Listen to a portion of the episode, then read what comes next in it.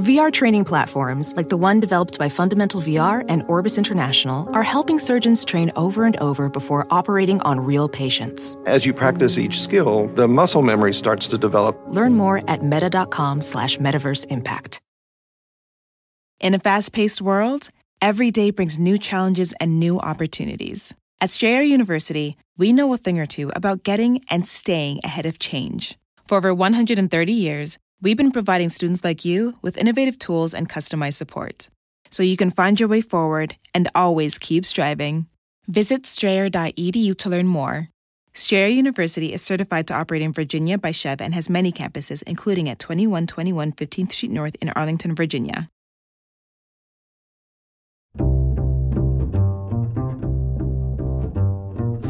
I'm Alan Alda, and this is Clear and Vivid conversations about connecting and communicating. I started this whole journey by going to a flat earth convention. There were 650 flat earthers there. I went there to learn uh, how to talk to science deniers, and I wanted to start with the most elemental ones I could find because I thought if I could talk to them, then I could talk to climate deniers, who are the ones I'm really worried about. That you know, then I could talk to anti-vaxxers. That's Lee McIntyre. In researching his new book called How to Talk to a Science Denier, he began with a deep dive into the alternative reality of people convinced against all the evidence that the earth is flat. What he learned there taught him valuable lessons about how and how not to talk with people who persist in denying science. This is going to be really interesting because you study one of the most important questions of our time, maybe the most important question, the very thing that's going to help us survive as a nation and as a species, and I'm speaking of science, is threatened by people who deny science and deny facts having to do with things other than science. How, how long have you been working on this? Over 15 years, I think. Right? Yeah, I've I've um, been a philosopher for about 30 years, and um, a philosopher of science, just in my study, uh, doing all the things that philosophers of science do. And while I was doing that, the uh, science deniers started to knock very loudly at the gate, and I got interested in how it was that philosophers of science and other philosophers could help to fight back against this because we've been arguing for 100 years over what's special about science and all of a sudden here are these people that we really need to deal with and and you know need to face outward and not just inward. So i've, I've been doing public philosophy for about the last 15 years um, you know in writing for the general public and just for the last few, really going out and directly engaging with science deniers, which is a different sort of an experience for a philosophy professor, I can tell you.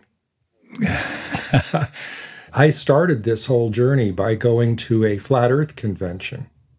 There were 650 flat earthers there. 650. 650. The idea that there might be 650 people in the whole world who don't believe the earth is round. Many more than that. Many. These were just the ones in Denver. Right, exactly. that, you know, at that time. Yeah. And, you know, I, I had to, now obviously I thought they were wrong, but I had to approach them in a way where I was, the whole first day of the conference, I kept my mouth shut. I had to be, approach them in such a way that they were free to express what they thought.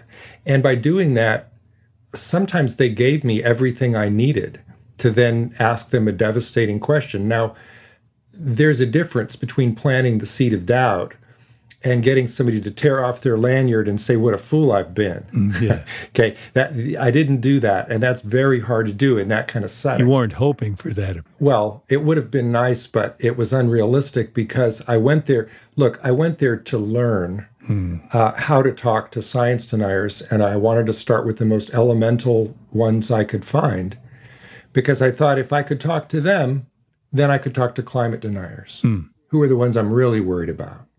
That you know, then I could talk to anti-vaxxers. Yeah. What was the experience like at the Flat Earth Convention?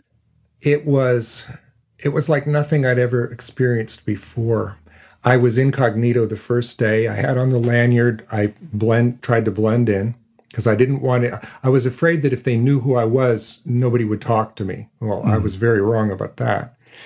And it's the whole program started, and it was uh, like show business. It was not like an academic conference. There was music, lights, you know, clapping, you know, exhorting, and the media were there and they were from the stage you know begging the media stay you know all to uh, 48 hours you know really learn don't just do a hit and run and go home and uh, you know write your story well of course after the first half hour all the media left and then somebody shut the doors and said it's just us now. and I thought, what's going to happen?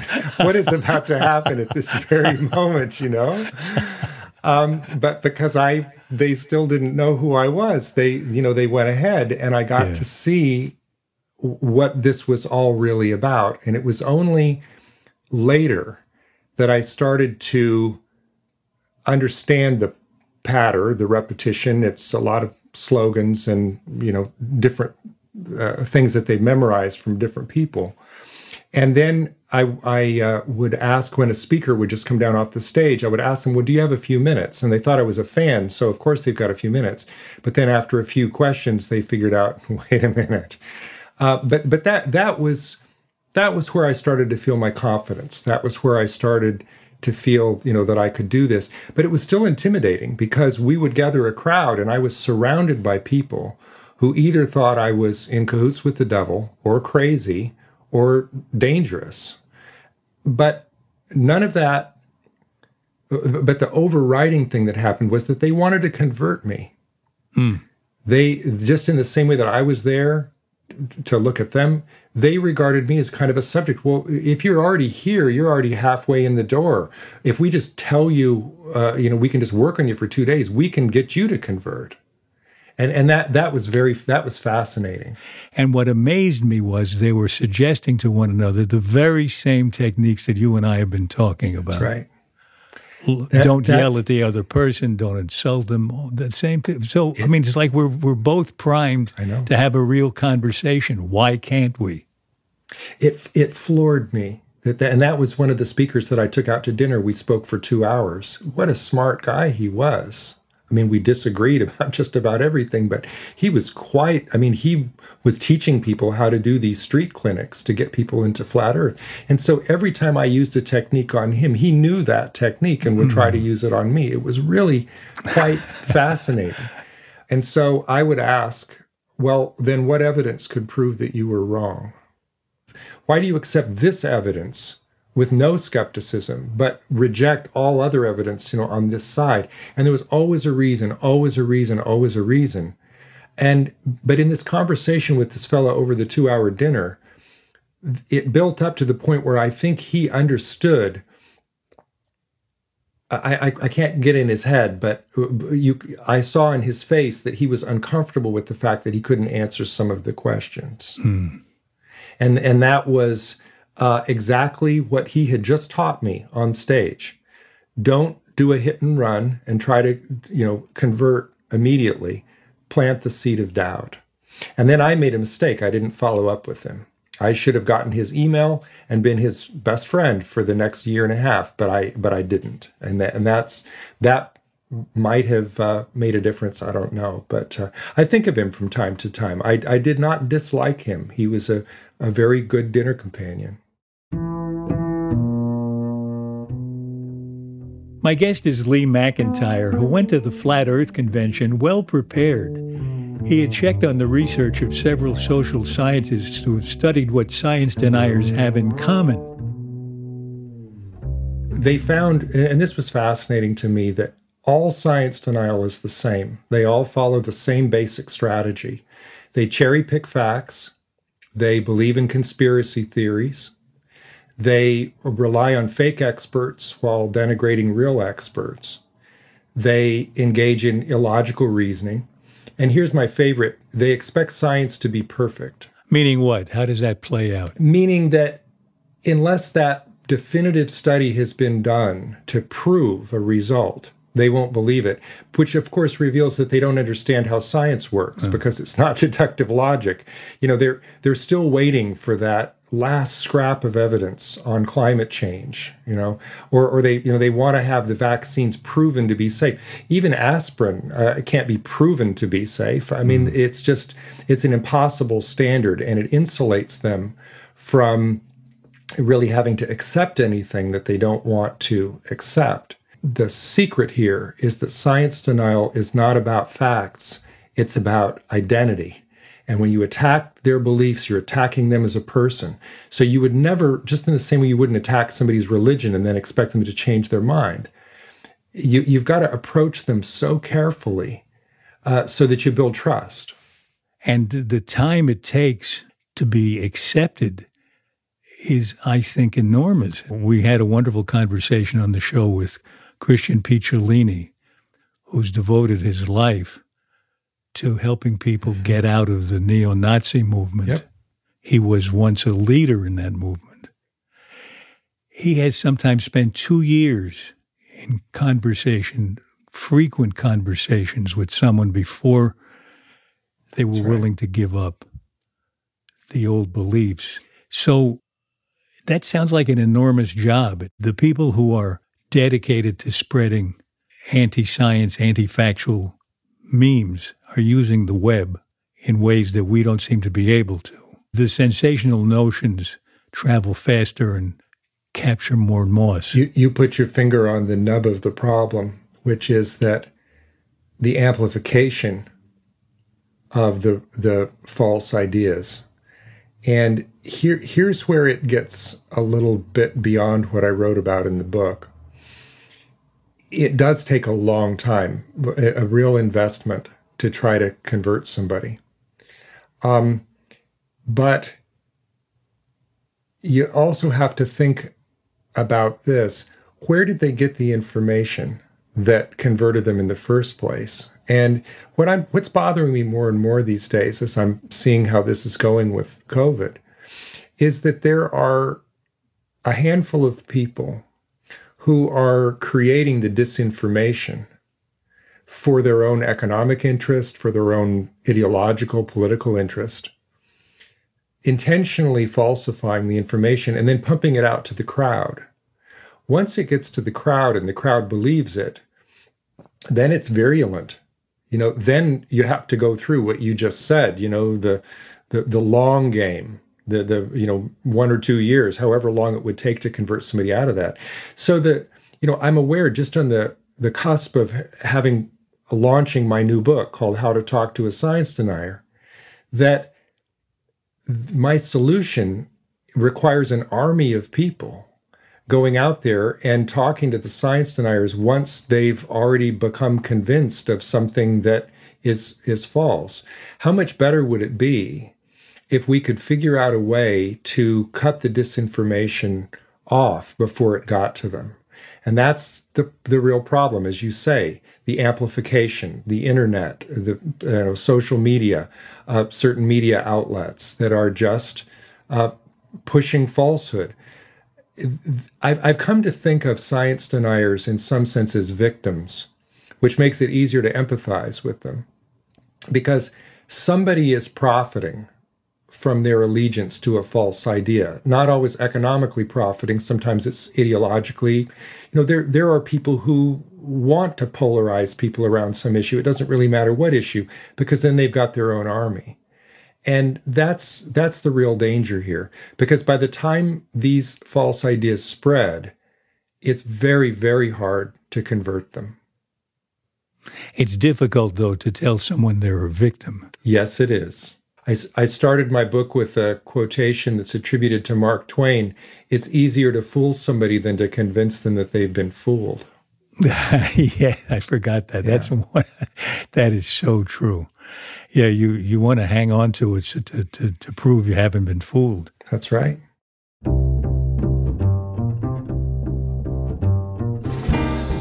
When we come back from our break, Lee McIntyre tells me that there's only one sure way, and it's a slow, painstaking way that can get a science denier to accept reality. Clear and Vivid can be downloaded for free because it's supported by our sponsors and by, as they say, people like you. But there are no people like you. You're you. We want to make sure you know about patreon.com slash clear and vivid. That's where if you love hearing from the extraordinary guests we have on our shows, you can become a patron and get early access to special videos. And at the highest tier, you can join me in our monthly get together online. I think you'll find out that the listeners to our podcast are often as much fun to hear from as our guests. We're grateful to you all. Thank you. And don't forget to check out patreon.com slash clear and vivid. Professional welder Shayna Ford used VR training developed by ForgeFX to hone her skills as a welder. The more time that you spend practicing it, that's what separates a good welder from a great welder. VR training can help students like Shayna repeatedly practice specific skills. Virtual reality definitely helps because the more muscle memory that you have, the smoother your weld is. Explore more stories like Shayna's at meta.com slash metaverse impact. Listening to your favorite podcast? That's smart. Earning your degree online from Southern New Hampshire University? That's really smart. With 24 7 access to coursework, no set class times, and dedicated student support, you can go to school when and where it works for you. Low online tuition means you can even do it for less. And dedicated student support means we'll be with you from day one to graduation and beyond. Join a community of learners just like you. Go to snhu.edu today to start your free application. This is Clear and Vivid, and now back to my conversation with Lee McIntyre. So, what about sending out the army of people who, who are going to talk to the other people? Yeah. It probably is not as hard as it seems to get people to want to turn to the neighbors or the people next to them at the dinner table Yeah. and talk. It's harder, I think, to overcome one's initial instinct to be very aggressive about the way you speak to the other person. And even if you dedicate yourself, let's talk about this one specific moment, which is a turning point in the conversation. You dedicate yourself to asking questions that don't have an insulting tone in your voice or words. And then at a certain point, there's a kind of a desire and maybe a need to close the deal, mm-hmm. to let the other person know, look, I'm asking you questions to find out how you see this. Now I've got to let you know I see it a different way. And I want you to be able to hear what I'm saying. You're crossing over from listening to telling or at least it seems like Yeah. that's the tendency. How do you do that without just delaying the impact of your insult? Because you got to do it. You can't just take their point of view and let it go at that. It, it's a funny thing. Pe- people love to monologue, but then they get tired and they want some validation. They want to know. And you agree with me, right? Uh-huh. You got to wait for that moment. If you wait for that moment, if you're patient and you wait for that moment, then you can say, Well, I, I'm not sure I follow you here. Can you just answer a few questions? Um, how do you know that this is the case, or what was your source for that? You know, and and then you know that's in a way that you're trying to get more information, not necessarily making them defensive. I mean, look, they can know that you don't agree with them from the very beginning. Um, th- that's not a problem. I think the Picciolini example is is a good one. I read another book along those lines by Eli Saslow called "Rising Out of Hatred," where a, a young man in the white supremacy movement was uh, converted through a, a- group of uh, uh, Jewish students at his college who invited him to Shabbat dinner every Saturday and befriended him and eventually converted him. So I mean, he knew going into it that they didn't agree with him. Um, it was a matter of how they did it. So it's, I'll tell you the the secret. The secret is to fight your own instinct to want to be right and just tell the other person off and then if they don't agree with you walk away. That's that's the hardest part of this. It's not a comfortable conversation. You have to be willing to be around people who disagree with you. But if you handle it calmly and you don't get upset uh, people will, in return, usually uh, treat you with respect as well. So it's not quite as searing. Um, I had one friend suggest to me that it was probably easier to talk to a stranger who didn't trust you than a family member who did. Uh, if you had a history with that, you know, uncle or you know, across the Thanksgiving table, that you know they, they could just say whatever they wanted and put you in your place, and you know weren't going to listen. But but I'll tell you, if you read the anecdotal accounts um, in writing this book, I, I, read all the anecdotal accounts I could because there's really no scientific literature on this of the anti vaxxers and the climate deniers who changed their mind. And they all changed it in exactly the same way. They, Which is what? Engagement with someone that they grew to trust. Mm. Every single one of them. It was sometimes it was a scientist, sometimes it was a family member. But if that person took the time to, you know, speak to them as a human being, not like they were crazy or stupid, and certainly didn't say that, um, they had a better shot. It doesn't always work. It doesn't usually work, but it's the only thing that can work. Insulting doesn't work. Shoving facts down somebody's throat just does not work. That's why the debate form of conversation doesn't seem effective to me. And I'm yeah. curious to know what you think about it.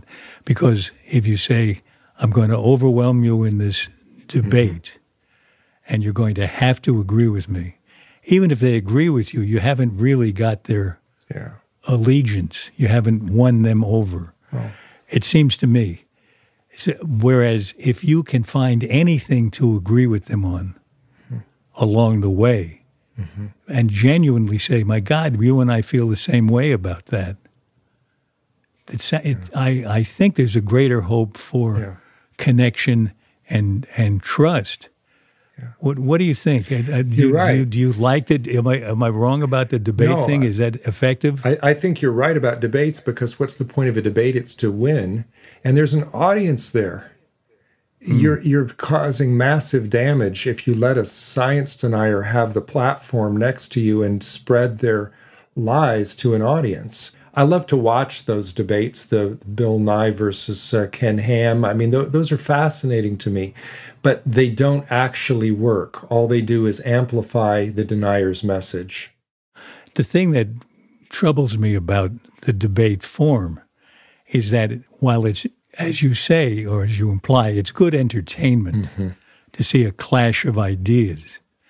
But when it takes place not on a stage for an audience who's amused for one reason or another, either they're for or against it, when it's used, when that form of dialogue is used in an actual one on one conversation, mm-hmm.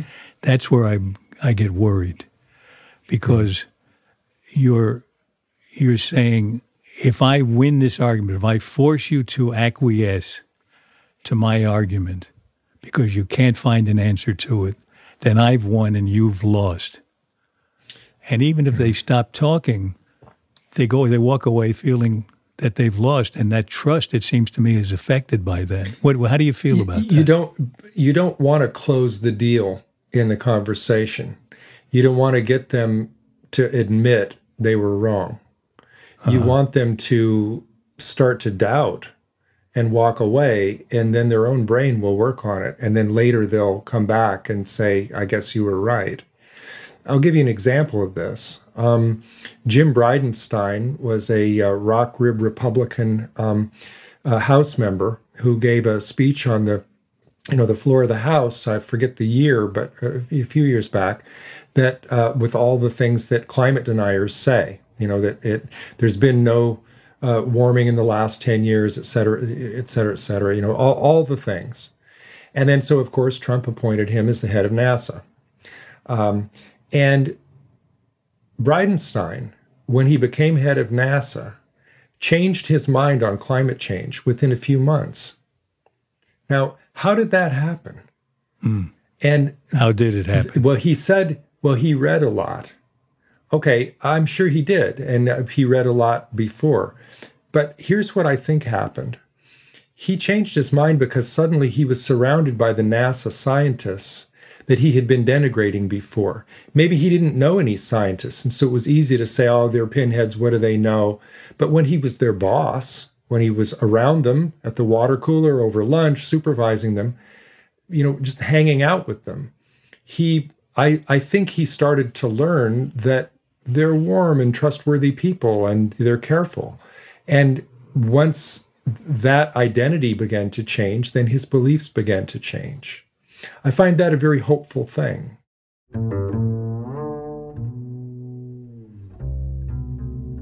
That word warm yes. comes up a few times, mm-hmm.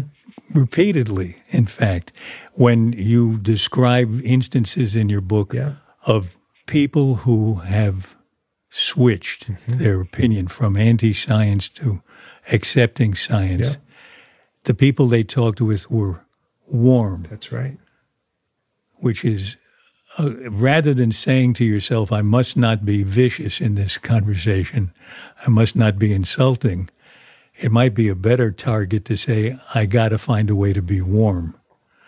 I got to find a way to support the other person rather than feel sorry for them, but to give them strength. And, and, and not to support them in their false belief, because you never no, you no. never want to pretend that you agree with them, because that could make it worse. But but as you said, as a human being, right?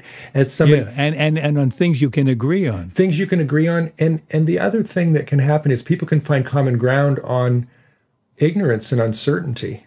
To be able to say, well, you know, no, science doesn't know everything about you know such mm. and such and then that builds credibility i i remember here recently uh, frank luntz the gop pollster did a uh, did a focus group with uh, 19 or 20 um, republicans who would not who didn't want to take the covid vaccine. They weren't vaccine deniers but they they were skeptical at least.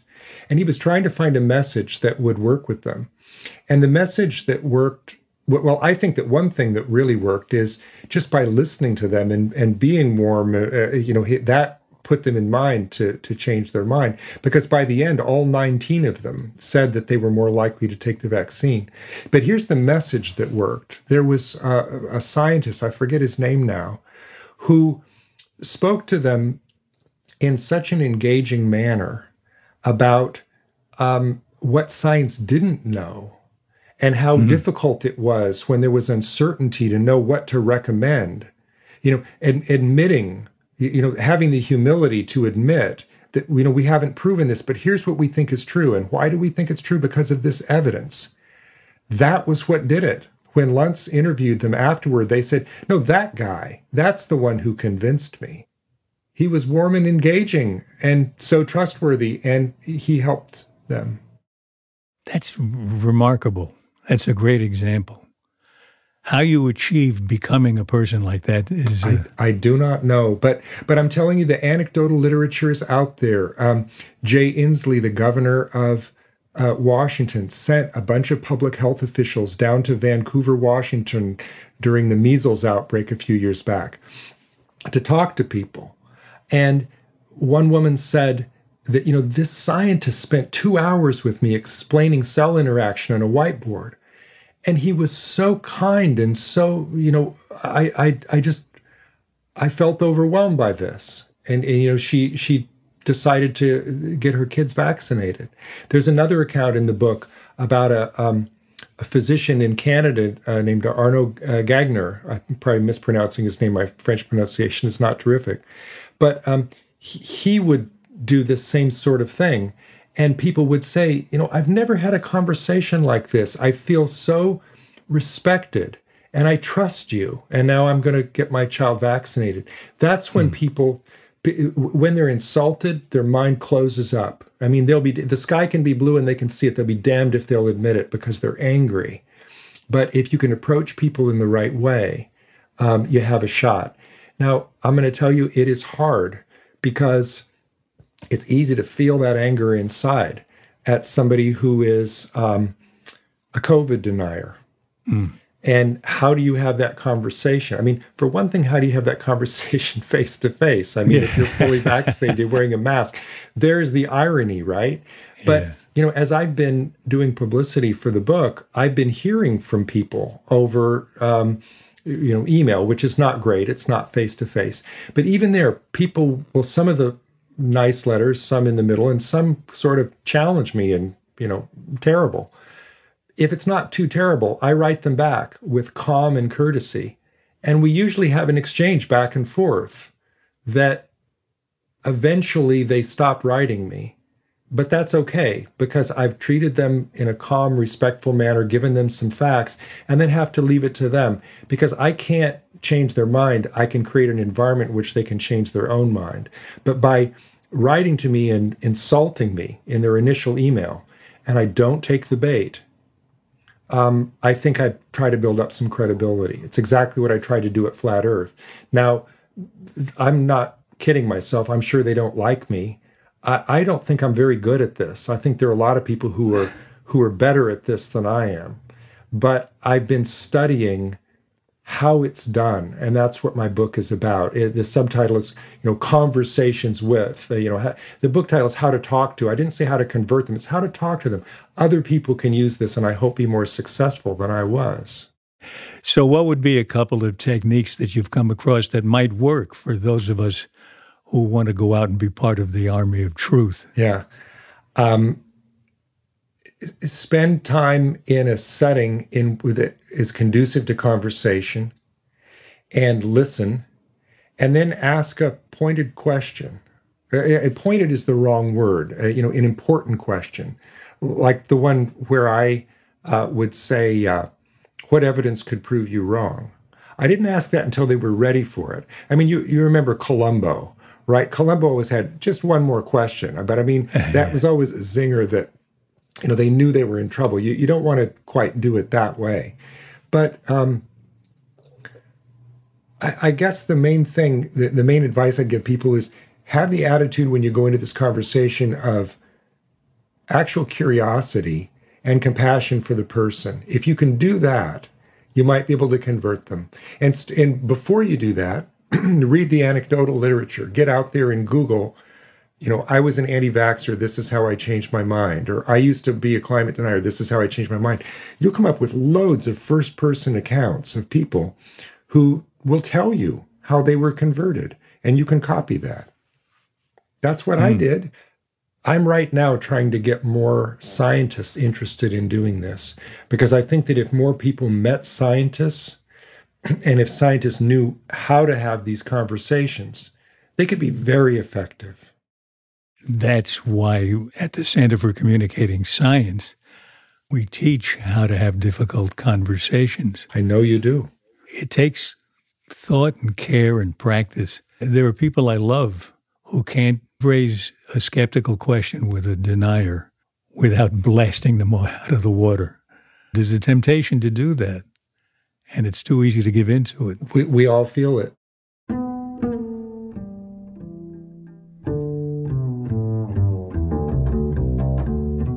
Something that occurs to me is even if nobody changes their mind as a result of the kind of conversation we're talking about, at least we'll have promoted a series of civil conversations that might lead to more cooperation even if there's no agreement on the issue.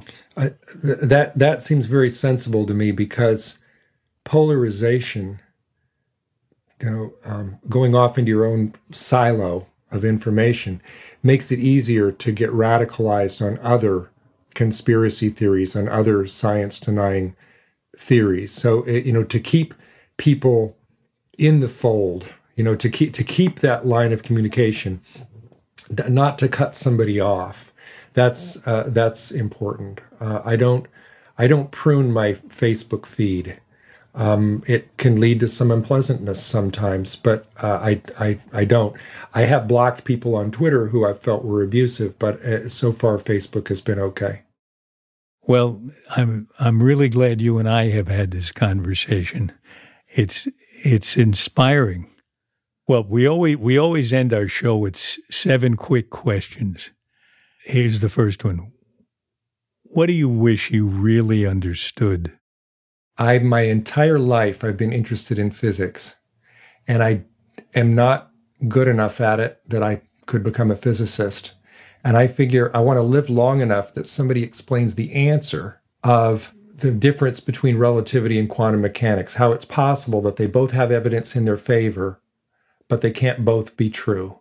I just that just bends my brain and I and I I just I want somebody I don't want to cook the meal I want somebody to serve me the meal and tell me this is how it turned out because I remember just being bothered by that when I first started to study physics. The second question oddly enough is how do you tell someone they have their facts wrong? I think we can skip that question. Okay. we'll just We just did that, right? Yeah. The third question is What's the strangest question anyone has ever asked you? Uh, that one. is it really? I don't know. The strangest question anybody has ever asked me. I guess I was at a um, uh, a talk one time, and and somebody asked me if I had a secret power, and I and I thought about it for a minute, and I I took it metaphorically, and uh, I said, I understand dogs and dogs understand me. When I'm around a dog, I I get them and and I can talk to them and even if I just I have a real rapport with dogs. That's my secret power. I've got I've got two 75 pound German shepherds laying here. They've been quiet the whole time, right? That's my secret know, power. You know you need them to be quiet. I don't know about that. How do you stop a compulsive talker? I don't know. Okay, next question. Let's say you're at a dinner party and you're sitting next to someone you don't know. How do you strike up a genuine conversation? Um, you look for something in common. My, my mom was brilliant at this. My mom just passed away in March at the age of 96. And I always said that I could put her in a room with the doorman or the Queen of England, and she could make that person a friend because she knew how to do this. And, and I, I've watched her do it my entire life. And I'm not precisely sure how she did it. I've gotten better at it over the years. It's it's a gift. Maybe it's a superpower. I don't know. I really don't know.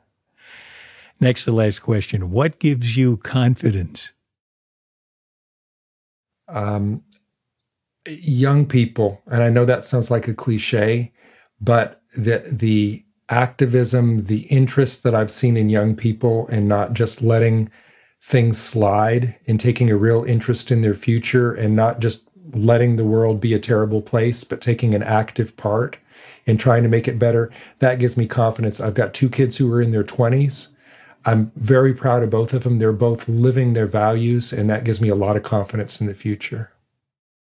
Last question What book changed your life? Um, the World Book Encyclopedia. Uh, and the reason is this my parents never went to college, and my dad was a working man, you know, got dirty for a living. But they saved up to buy the World Book Encyclopedia for the kids. And I I don't I didn't sit down and you know read every page, but that was it for me. I, I knew in reading the World Book Encyclopedia, I would I especially loved the stories about science and philosophy. And that just dug really deep for me. And I over the years I thought I want to be somebody who's remembered. I want to be somebody with a you know page in the encyclopedia and look at all these scientists and philosophers. Maybe that's what I should do. So that was a very influential book.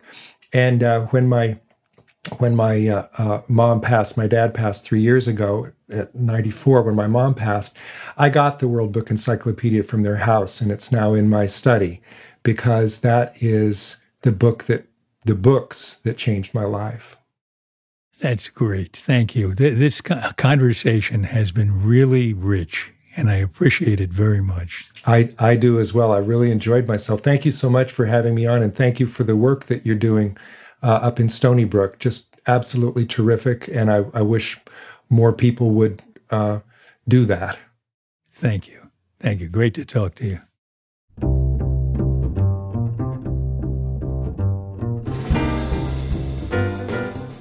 This has been clear and vivid. At least I hope so. My thanks to the sponsor of this podcast and to all of you who support our show on Patreon. You keep Clear and Vivid up and running. And after we pay expenses, whatever is left over goes to the Alda Center for Communicating Science at Stony Brook University. So your support is contributing to the better communication of science. We're very grateful. Lee McIntyre is a research fellow at the Center for Philosophy and History of Science at Boston University. The book we discussed is How to Talk to a Science Denier Conversations with Flat Earthers, Climate Deniers, and others who defy reason. Lee's previous books include Post Truth and The Scientific Attitude. He's now at work on his second novel, which he describes as a crime thriller about a philosophy professor. This episode was edited and produced by our executive producer, Graham Chedd with help from our associate producer, Jean Chimay. Our sound engineer is Erica Huang, and our publicist is Sarah Hill. You can subscribe to our podcast for free at Apple Podcasts, Stitcher, or wherever you like to listen.